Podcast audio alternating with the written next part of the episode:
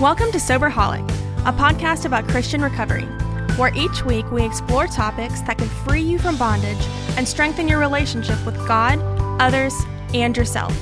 Now, your show hosts, Roger and Jason. Welcome back, Soberholics, to what I believe will be our best episode so far.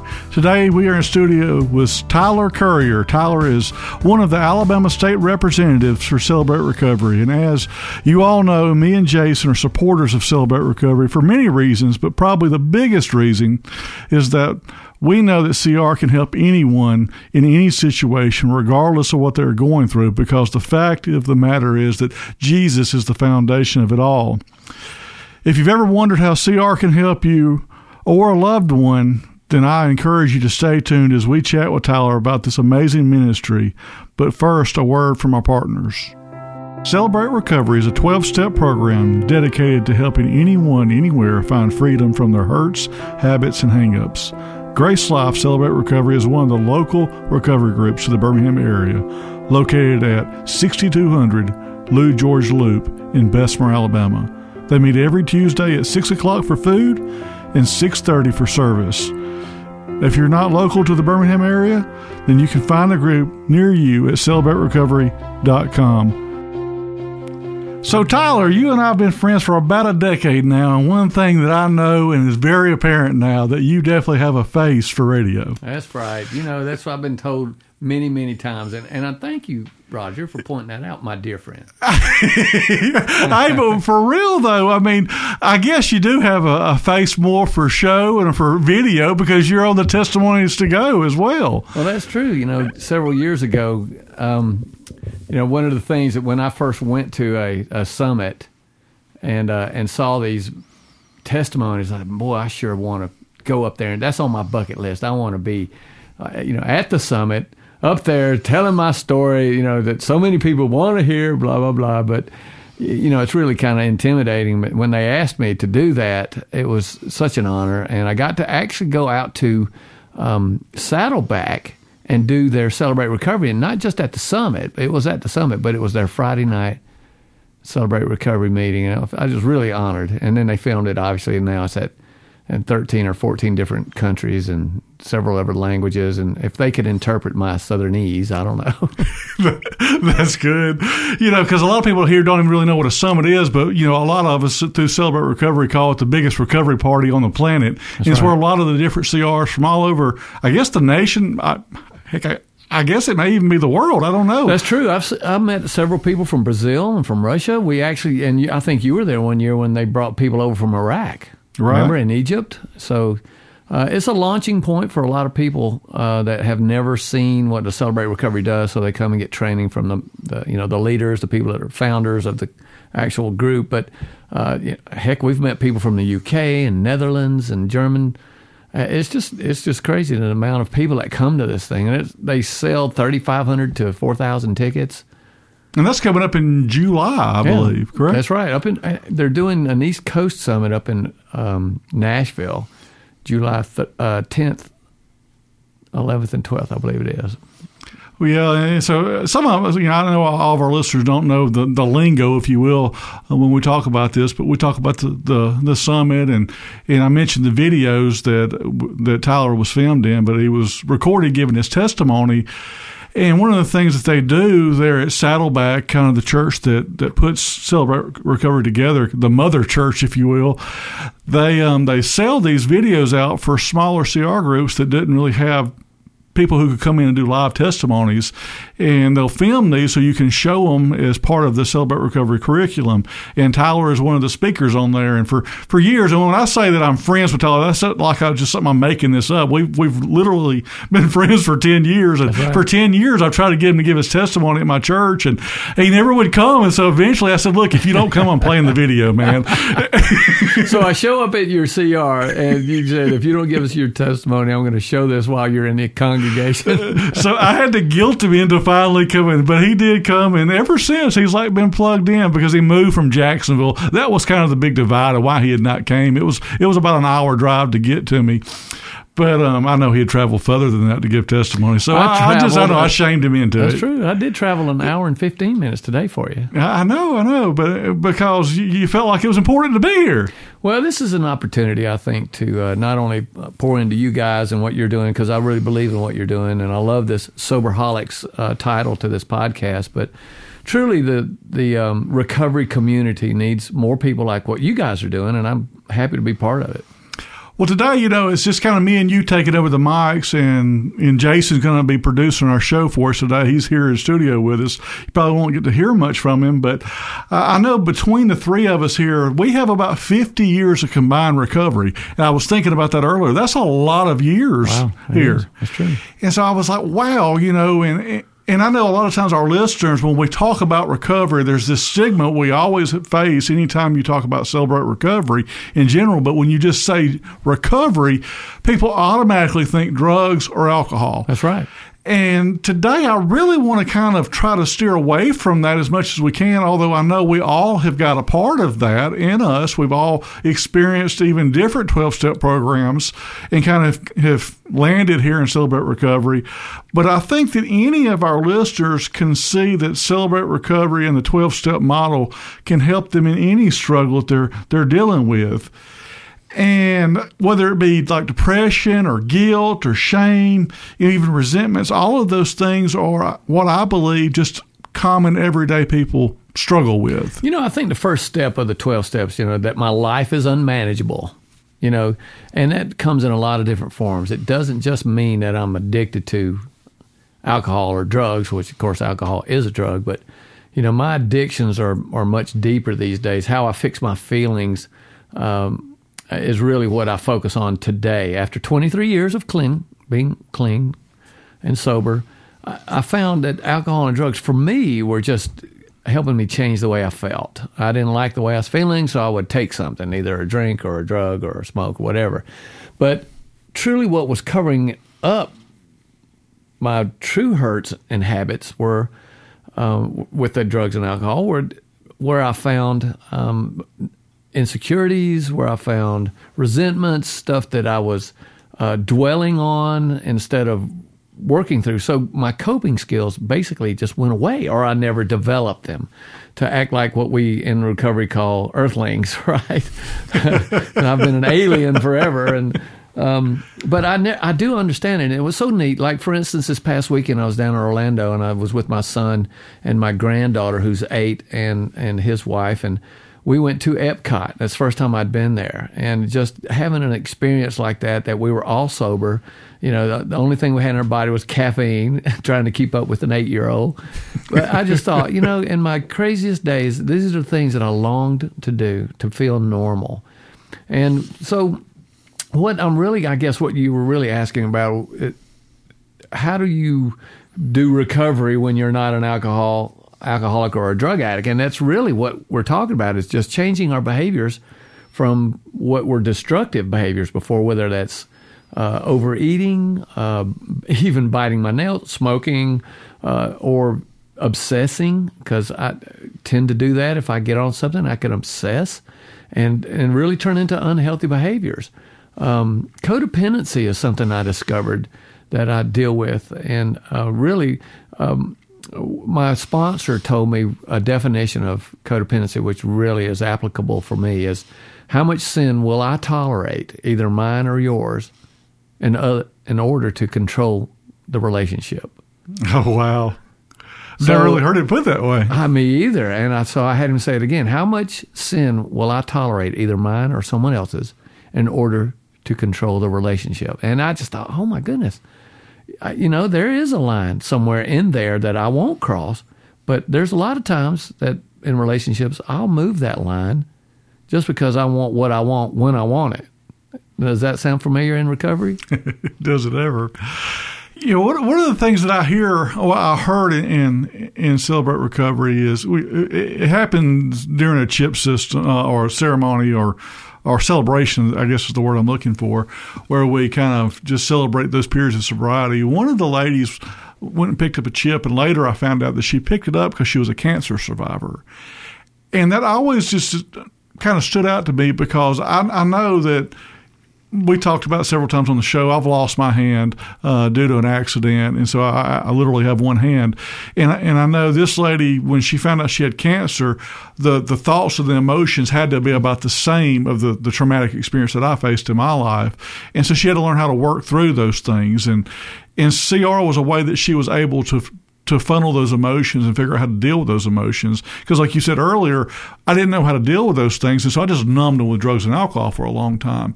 And for her, that wasn't an option. She just wanted to know how to deal with it. And I know even from you, you were talking about Orlando earlier, and I believe this is where kind of where some of this stuff happened in yours, your story, the best I remember. But you've kind of faced some pretty traumatic stuff in your life. You know, thanks for bringing that up. I just love reliving that. so in 2000, 2013, I got a, a, simple stomach flu and never been sick before. I ever had the flu.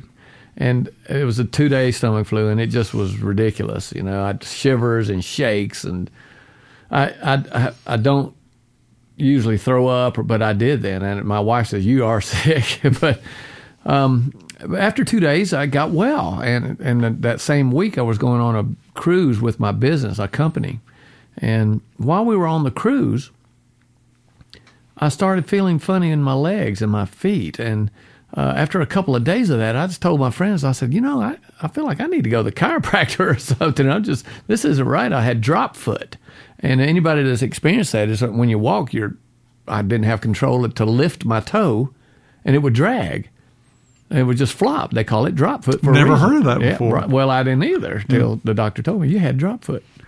And now you're now you're an expert yeah, on drop right, foot. That's right. I can write a paragraph on it. Anyway, so so the third day, I, I, went out in the ocean and actually swam. I, am thinking, you know, this is as good as a chiropractor would do. I'll just get in and just do a whole body exercise. And I literally swam a mile out into the ocean and back, but it didn't do a thing. And the next night or the next morning we were docking, and that night I was with a friend, and I said, you know, I can't wait to get home because my back, my legs, it's just it's something in right. I just really need a tweak. Well, the next morning I woke up at four thirty in the morning when I guess when the boat hit the dock or something woke me up, but I barely could get out of bed. My my feet were numb, my legs weren't working correctly, my lips were actually tingling. I didn't know what to do, so I packed as quickly as I could uh, and it, I had to sit down while I was doing it and, and scoot around trying because fortunately the cabins are small, so I packed took my when they rang the bell at 7:30 to go to your muster station I just went out the door and uh, got off the boat.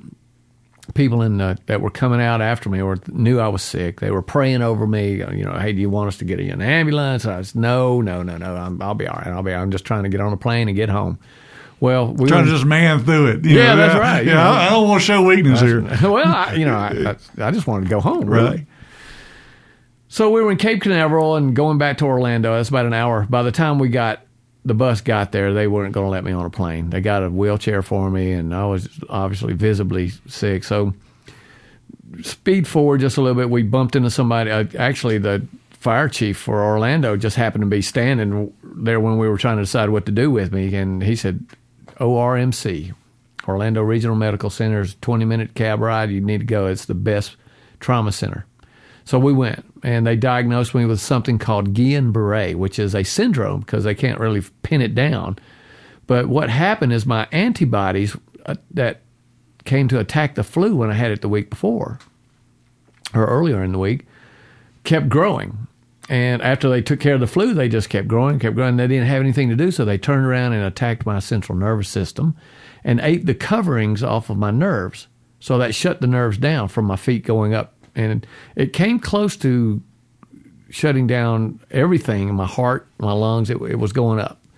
They were worried about me. And uh, they put me in a, a ICU and they, they did something finally called plasmapheresis so they took my plasma out to get rid of those antibodies and then replaced it with normal plasma. And uh, so after about six days or seven days, they said, We got it. You know, so they, they prepared me to go to rehab, which is a spinal cord unit in the same uh, hospital in a different building. But Um, so they could teach me how to because I couldn't even hold a phone. I couldn't talk hardly. I was I was you know because my stuff was paralyzed, my vocal cords and whatnot to a Right. certain extent. Um, and then uh, once they got me in a gurney and took me over there and uh, put me in this room, things started getting a little bit easier for me because I, I could start feeling with my hands. They put my hands in sand with stuff in it like little uh, uh, marble or a paperclip or things like that in it. And I would have to close my eyes and, and grab stuff. And they could tell how well I was doing each day by what I could recognize differently because I would put stuff in my hands and couldn't tell what it is. So that was like some sort of occupational therapy. Yes, it was occupational therapy. They put me in a gym actually, and uh, with rubber bands and uh, all kinds of different little dumbbells. I was one of the dumbbells, but That shows you how helpless you really are when you're doing occupational therapy. Because I remember doing that with with my hand, and you're just doing the very basics of like what you would would have done as a kid. right. That's true. So, and I'm I've been in the gym for all my most of my life of some sort, and and they had me doing some of the simplest things. I was I felt so helpless. I couldn't even pull rubber bands apart, and you know, far from you know each other each hand. And but that was also strengthening me. And they did a lot of those things. They did core exercise stuff. But finally, after about oh, and they gave me a guitar, and I like playing guitar and singing and whatnot. And somebody had donated a guitar to these guys, and somebody put new strings on it, and they gave it to me, and it was just so awesome. It helped bring back the feeling in my fingers and dexterity. And the first song that I learned to play, or not learned, but that I got to play was "Lord, I Lift Your Name on High." You know, it's just GCD. Amen. But while I was there, it was just an amazing story. I felt God's presence so much, and I was able to put the things that I learned in recovery. Like you know, my life is definitely unmanageable, and I know that there was a power greater than myself that was going to lead me back to my sanity, because truly I was in a place where I wasn't sure what was saying and what wasn't. But you know, each day I would do an inventory of sorts to try to see where I was from the day before and measure it. Um, Is that your kind of your way of seeing what kind of spirits you were in? Where you No doubt. you know, But- seeing if it was today was going to be a good day or you needed some encouragement that day. Well, you know, I don't remember ever having a bad day. really, It, I felt so full of the Holy Spirit while I was there, uh, and I knew that I was not going to be there long. I just was not believing that this was going to be something permanent. Uh, my son happened to be in town and showed up, was which was very encouraging. Of course, my wife came down, um, and uh, people from Celebrate Recovery from Tampa. There was a one day conference there. They were floating in, so I had visitors that were encouraging me all the time. Uh, and I finally started walking. I finally started doing some different things that were um, uh, making me mobile again. The exercising, the occupational, and there were other things that they were doing with us uh, to try to make sure that all of us were improving. But there were, Roger, there were several people in there that were never going to walk again. There was a young man that got shot on a basketball court. That he was 18, had his whole life ahead of him. And somebody did a drive by, and it was just awful for him. I just so I felt it was my job to encourage, to show what the Holy Spirit was in me for them. And actually, we ended up bringing a guy to Christ that was there. He thought he was being paralyzed be- because of the life that he had lived before. Hmm. And I shared the gospel with him, and he believed what I said to be true. And we we cried, we prayed, it, we sang. He was listening to praise music, and then I got discharged, and his son sent me a text four months later that he had passed away, but he was saved. And I still have that text in my phone, by the way. Wow, that's an amazing story because That was in 2013. And, and, you know, this is years after you even entered the doors of recovery. You had been working these principles, these steps for years at that point, if I remember correctly. Yeah, 1995 was when I got clean and sober. And so, th- and this was happening what year? 2013. So yeah, you had several so I- years. I really believe that everything that I learned through the steps of recovery uh, helped me understand what I was going through a little bit easier, uh, one step at a time, obviously. But everything that I went through kept me from going back into a relapse mode because I've heard of several people that have gotten drug addicted after going through this particular experience with Guillain Barre because they hit you with morphine. Now, the first 10 days, I was getting morphine every four hours. And I literally was watching the clock going, hey, you guys are 30 minutes, I mean, 30 seconds late. You know, Where are you guys? My wife was actually starting to get a little bit worried about me. But when they took me to the spinal cord unit, they didn't have that over there. So God, in His infinite wisdom, let me have as much as what I wanted, which was a, uh, they gave me an oxycodone or something. They said, "Do you- do you want this? We don't have the morphine here. And I said, sure. I said, I've got a free pass. Right. It made me sick. It made me so sick that I and embarrassed me. So I never did it again. Wow. But like you know, I thank God every day for that because you know he, he had a different purpose for me being there, and it wasn't for me to go back into that drug addicted life. So truly, the other people's encouragement, uh, me w- taking each step, them watching me improve, gave uh, others a chance to say, "Wow, I can do that too," or "That could be me," or I, you know, there was just encouragement everywhere. I I remember rolling down in my wheelchair into the gym, just going, "Okay, everybody, what are we going to do today?" You know, who have I not met? Or and, and I'd take the guitar at times and go sing and play down there, and so it was truly after the 34th day when I was ready to go home, I thought, boy, I'm going to miss this place. Yeah, that's so encouraging to hear you at a place where you would think that you would be at the bottom of your rope, but had found the found a way to work through all that. Mainly just knowing that, that the Lord was with you through all of that. And I know one of the things that we talk about a, a lot in CR is we, we call call each other like a forever family. And you even mentioned that you were in Tampa, so you were a long ways from home. So you know you're here in Birmingham, you, you're you're out of state, and yet you're still having visitors come there and love on you.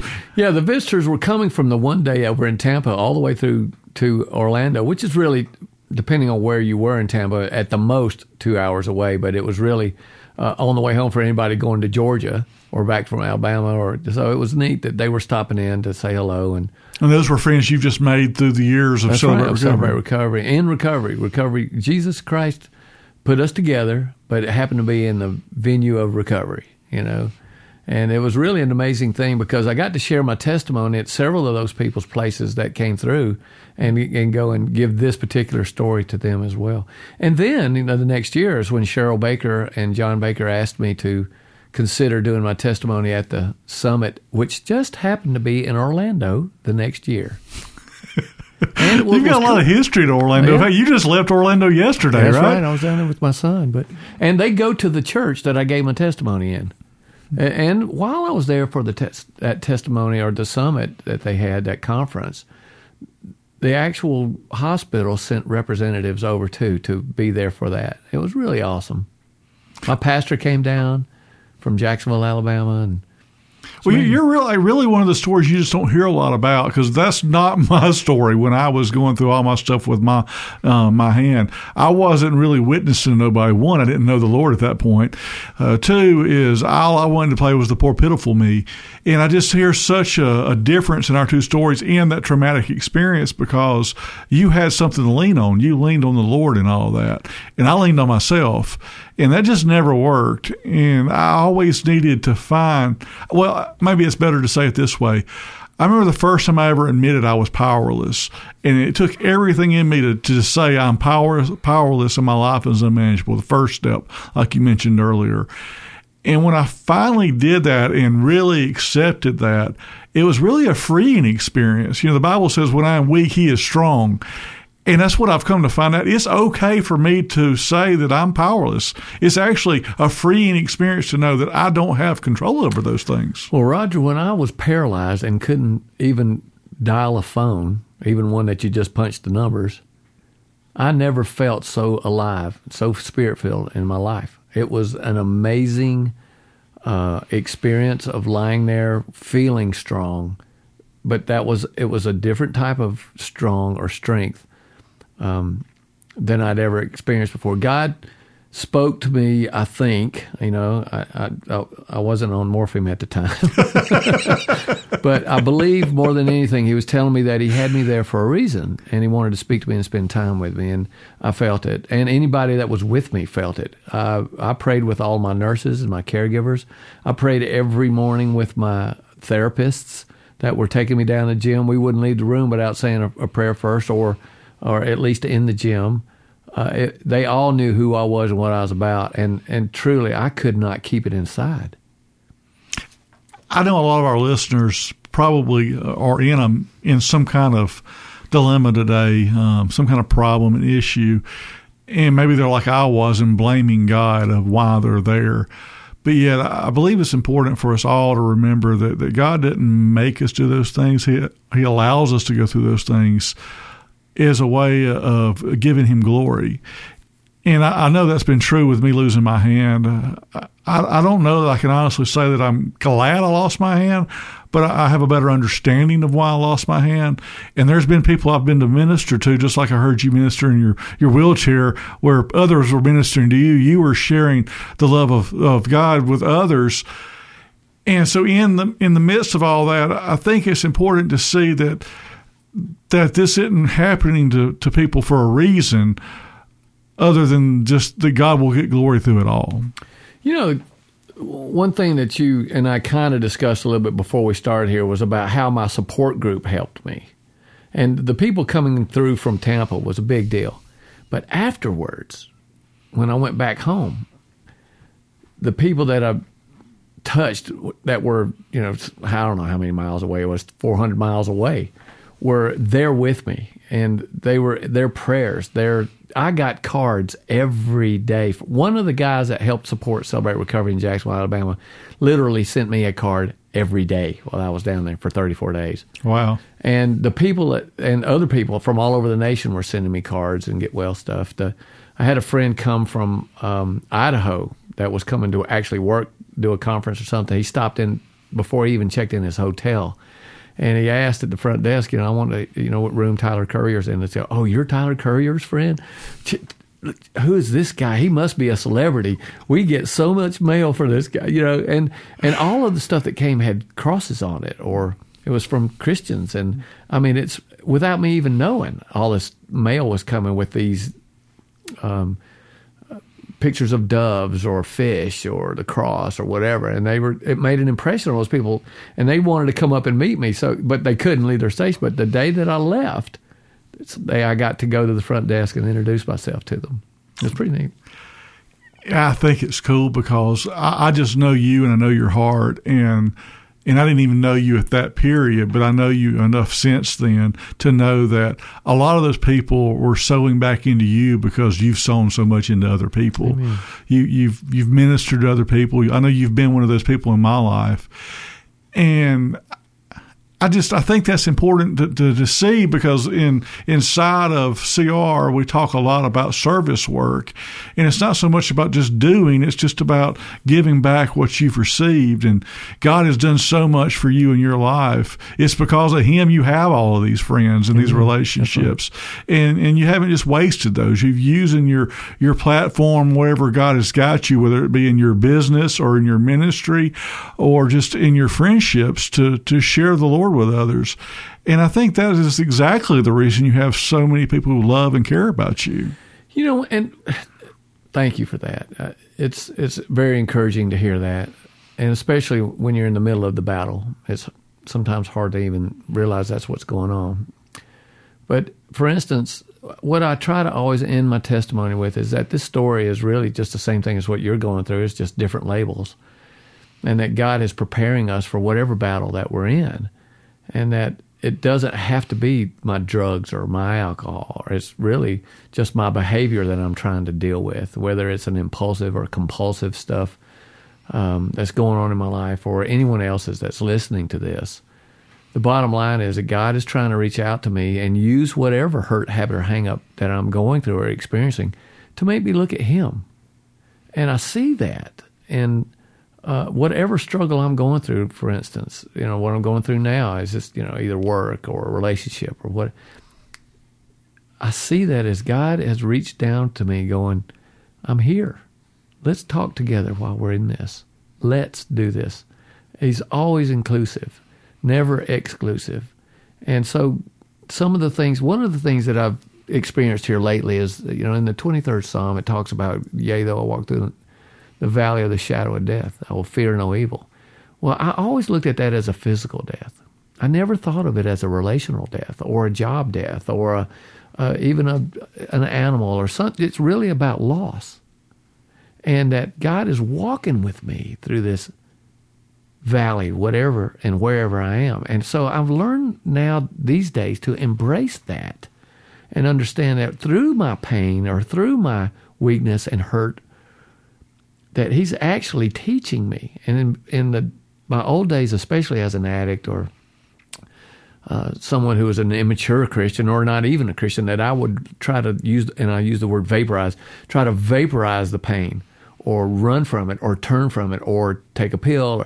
I just was not going to experience it. When actually, pain is a part and death is a part of life.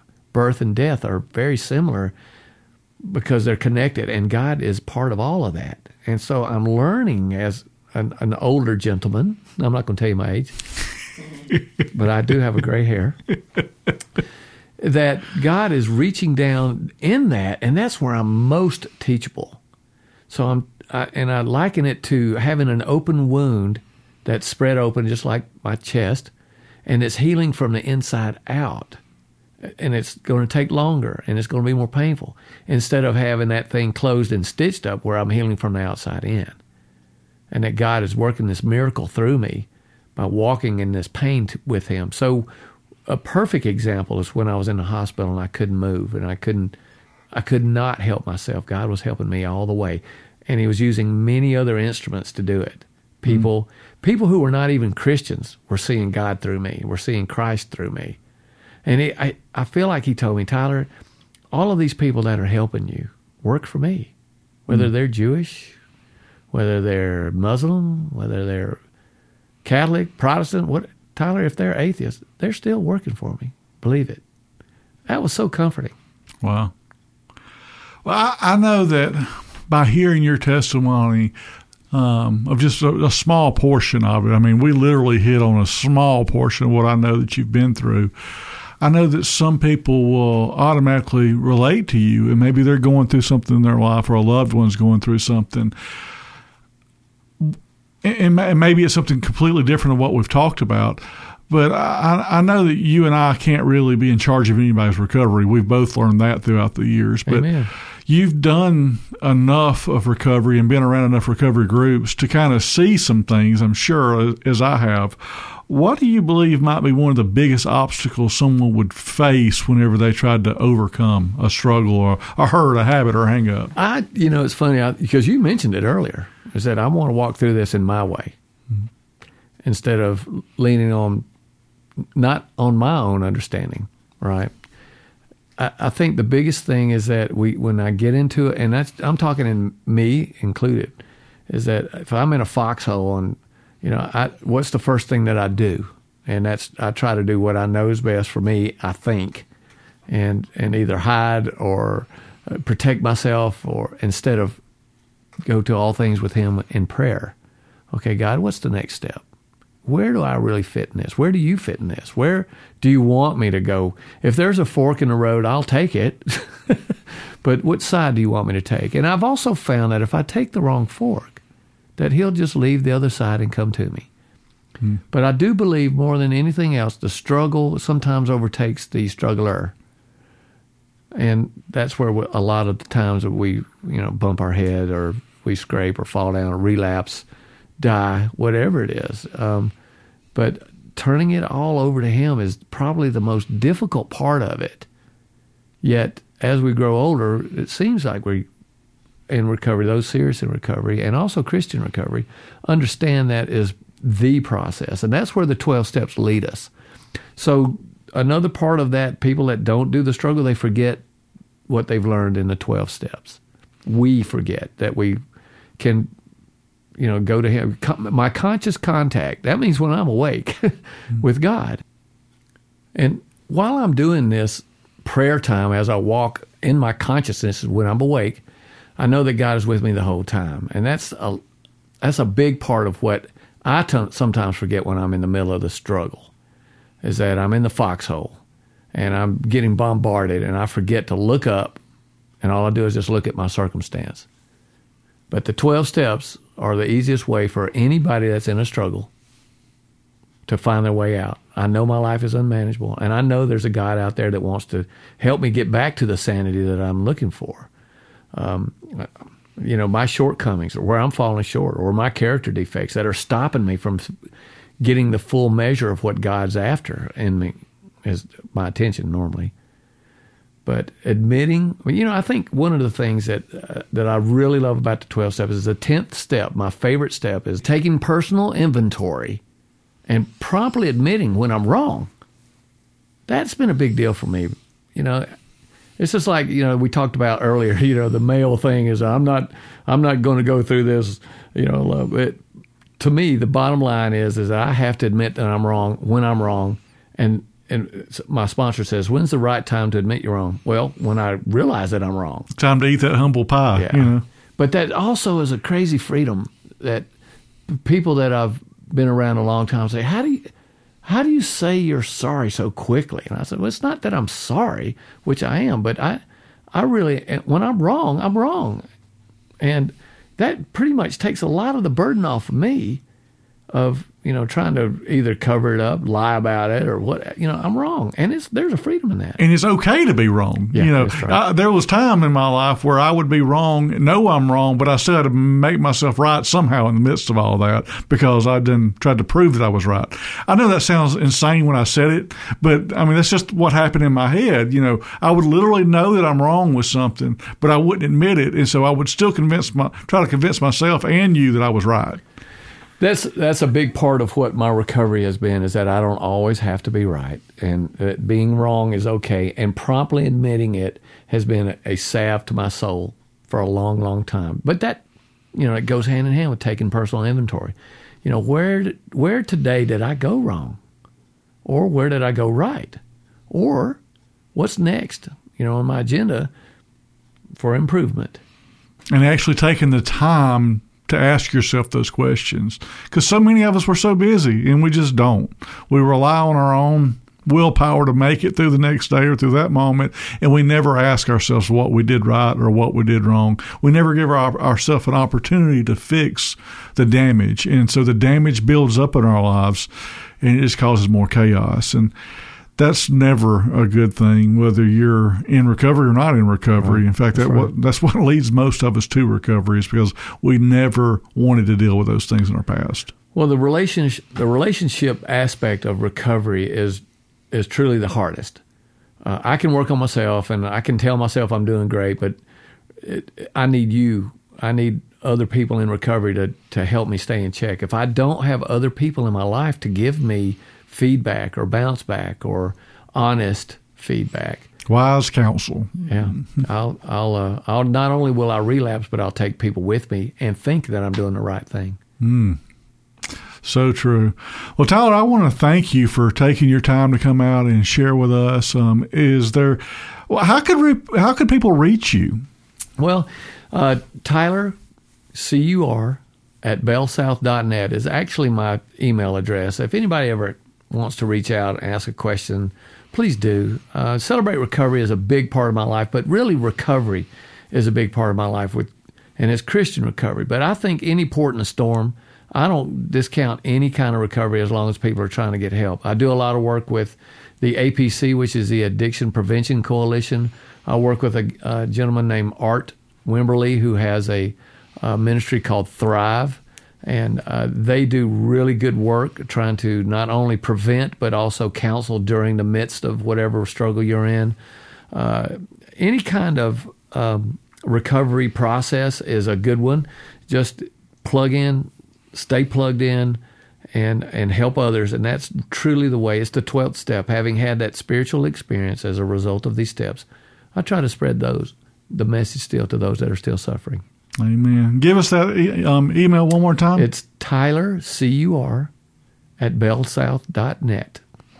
All right, guys, that's going to wrap up a, another episode. Uh, tune in next week as we begin talking about the 12 steps. It's more than just a recovery model. We actually believe that the, the 12 steps is a Christian discipleship model that can prove anybody's walk with Christ. We'll see you next week. Thanks for listening to Soberholic with Roger and Jason. If you like the show and want to know more, check out SoberholicPodcast.com. Please remember to leave us a review on iTunes or wherever you listen to podcasts. See you next week, Soberholics.